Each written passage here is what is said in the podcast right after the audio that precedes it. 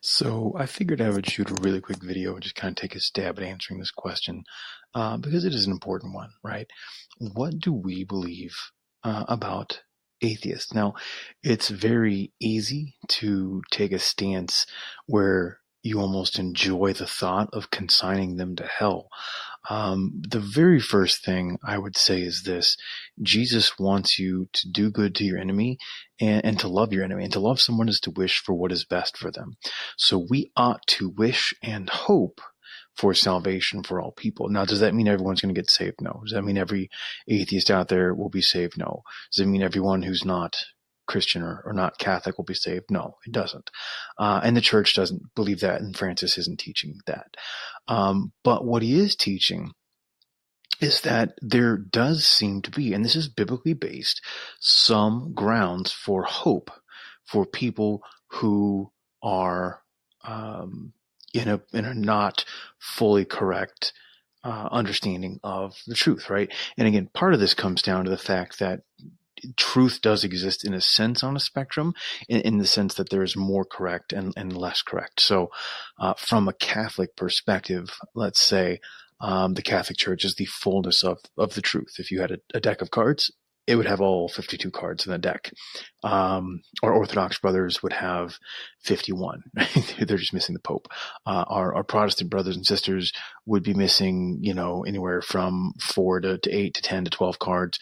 Maybe only some of them have a half a deck, but, you know, if this is like a Pokemon card deck, you know, maybe they only have half the cards that I have in my deck, but there's a lot of them out there who with the cards that they do have play amazingly well, right? And that is absolutely commendable to them. A lot of them, they know their cards forwards and backwards, whereas there's many Catholics out there who are sitting on a full deck of cards. So, you know, first off, it's important to understand that being Catholic is not a guarantee of going to heaven. Um, many card carrying members of the Catholic Church probably will not make it. And I hope that everyone does. In fact, again, a truism of, of, of authentic Christian faith is, is, we hope even a Hitler or a Stalin or a Mao, Saddam Hussein, uh, Osama bin Laden, the guy who kills your wife, right? We hope all, all of them can find salvation. Um, in First Peter 3, we hear about Jesus is very timely considering we just had Easter. Um, and it says that when he died, he went to preach to the spirits who were in prison, who were disobedient in the days of Noah. And so these are people who died before Christ, um, and, and died in sin and disobedience. And yet he went and he preached the message to them. He preached the word. He preached the gospel. So it seems to be the case that he gave them some kind of a shot at salvation. And so so so take that as kind of your your guideline, right? Um, and going back to this idea of a of a spectrum of of truth, right? Uh, C.S. Lewis once wrote, and I think this is a very apt saying that you know God is a God of truth, and there are many people who go to church every Sunday and don't believe. And in a sense, what they're doing is living a lie. Lewis wrote, I believe it was in Mere Christianity, that for the guy who suddenly wakes up one morning and says, you know what? I don't believe a lick of this. Uh, you know, I don't believe in, in Jesus. I don't believe in God. And, and he, at that moment, leaves the church. He actually may have had the first spiritual moment of his life. That's the real irony of the fact. And God can work with that and bring you back around. Cause at the very least, someone like that is, is taking the, the question of faith very seriously.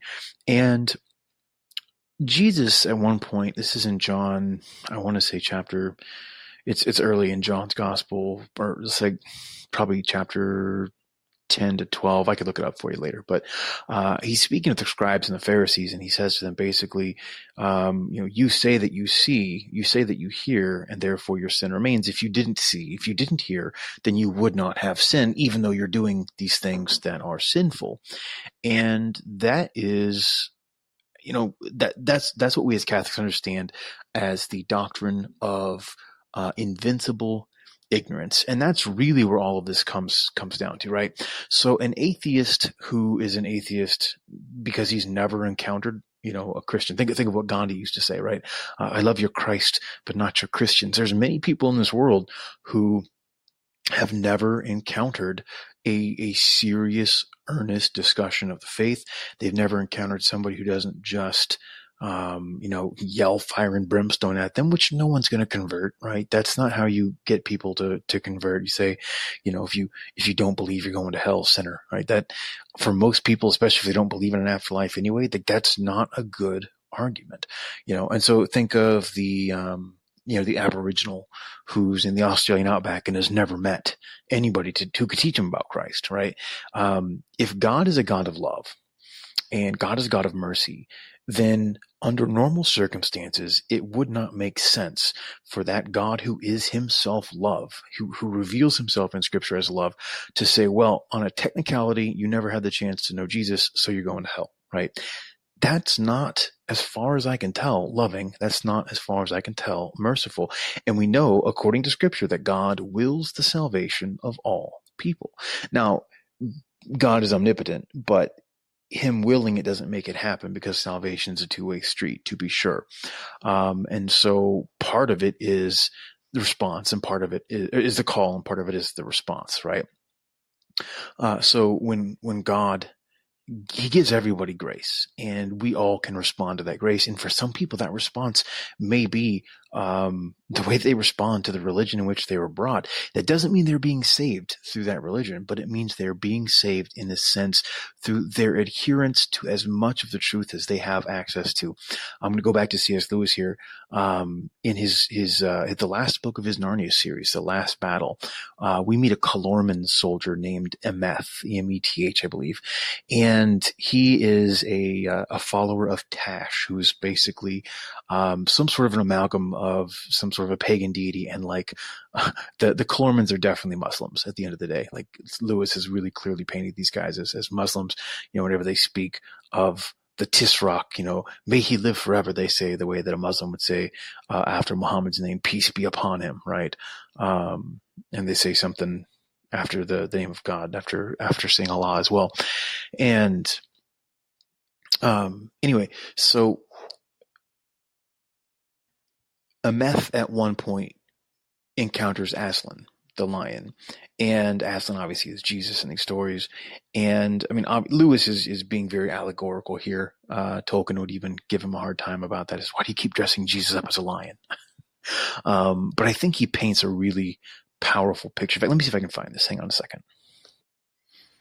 All right, so somebody recorded it here, uh, and I'll, I'll put a link to this down below, or maybe we'll just copy this under the video. Um, but basically, Emeth finds himself entering into. Um, oh, I just realized I think I'm only recording my video here anyway, so you can't read this. I'll put a link to this below. Um, but basically he he sees Aslan. He says he was more terrible than the flaming mountain of Lagour, and in the beauty he surpassed all that is in the world, even as the rose in bloom surpasses the dust of the desert. And then I fell at his feet and thought, surely this is the hour of death, for the lion who is worthy of all honor will know that I have served Tash all of my days and never him. But nevertheless, it is better to see the lion and die than to be Tisroc of the world and live and not to have seen him. But the glorious one bent down his golden head, and touched my forehead with his tongue, and said, Son, thou art welcome. But I said, Alas, Lord, I am no son of thine, but the servant of Tash. And he answered, Child, all of the service thou hast done to Tash I count as service done to me. And then, by reasons of my great desire for wisdom and understanding, I overcame my fear, and I questioned the glorious one, and I said, Lord, is it true then, as the ape has said, that thou and Tash are one? And the lion growled so that the earth shook. But his wrath was not against me, and he said, It is false, not because he and I are one, but because we are opposites. I take to me the service which thou hast done for him. For I and he are of such different kinds that no service which is vile can be done to me, and none which is not vile can be done to him. Therefore, if any man swears by Tash and keeps his oath for the oath's sake, it is by me rather that he has truly sworn, though he did not know it, and it is I who reward him. And if any man does a cruelty in my name, then though he says the name of Aslan, it is Tash whom he serves, and by Tash his deed is accepted. Dost thou understand me, child? And I said, Lord, thou knowest much, how much I understand. But I also said, for the truth constrained me, yet I have been seeking Tash all of my days. Beloved, said the glorious one, unless they desire, unless the desire had been for me, unless thy desire had been for me, thou wouldst not have sought so long and so truly, for all find what they truly seek. And then he breathed on me and took away the trembling from my limbs and caused me to stand up on my feet, etc., etc. So, anyway, I've always loved this passage because I think it, it really helps to paint the picture of of a God who is ultimately loving and ultimately truthful. And, you know, as opposed to, it's a very common picture of God, was it Jonathan Edwards, sinners in the hands of an angry God, where he's, you know, holding the sinners above a flame, just looking for any reason to cast them into the fire, like he's some sort of a cosmic bully. I think a lot of people get that picture of God. Um, and I think it's much more important to understand him as being meek, uh, and loving and, and, and God who defines himself as love. And so one who is, rather rather than looking for any reason to damn you he's looking for any reason to save you and given that passage in first peter we know that there is some sort of a possibility we don't know what that looks like but there's at least a possibility of salvation after death in this life. Um, again, I don't know what that looks like, and nobody knows what it looks like, and nobody knows how certain it is. Nobody knows how possible or impossible it is, how common or uncommon it is, but it certainly seems that at least one can have hope. And so, in the case, to go back to what Francis says of an atheist, um, in the case of um, an agnostic or a Muslim or um, a Buddhist or a Hindu or whatever, um, we would hope, we would hold out hope that they could be saved, not by virtue of being a Muslim, not by virtue of being a Hindu or, or a Buddhist, but because uh, by, by virtue of, of a God who, who loves people dramatically so, so much so that he came and became one with us, um, so that he could elevate our human nature in a sense and, and, and make us one with him, right? Um, and so he's, he's looking for a way to to work with us and in some capacity if he wills the salvation of all people not all people will be saved because again salvation's a two-way street doesn't force his love but if he wills it he must make it possible and scripture tells us God wills the salvation of all people. So, anyway, I hope that that made sense. I want to go ahead and end this here because it's late and I'm kind of rambling on. Um, but I wanted to kind of put that out there. So, um, you know, what Francis did or did not say, clearly he gets misquoted sometimes. This actually is a quote. I think this article that you shared was like four years ago. This is 2013. So this isn't even, you know, new news by any means. Um, but certainly, uh, I think that it is definitely consistent with understanding a God who is love, with the, the biblical accounts, uh, with historical accounts, um, and it's just philosophically consistent. So Anyway, let me know if that helps. Feel free to sound off or leave a comment if you had any questions about that.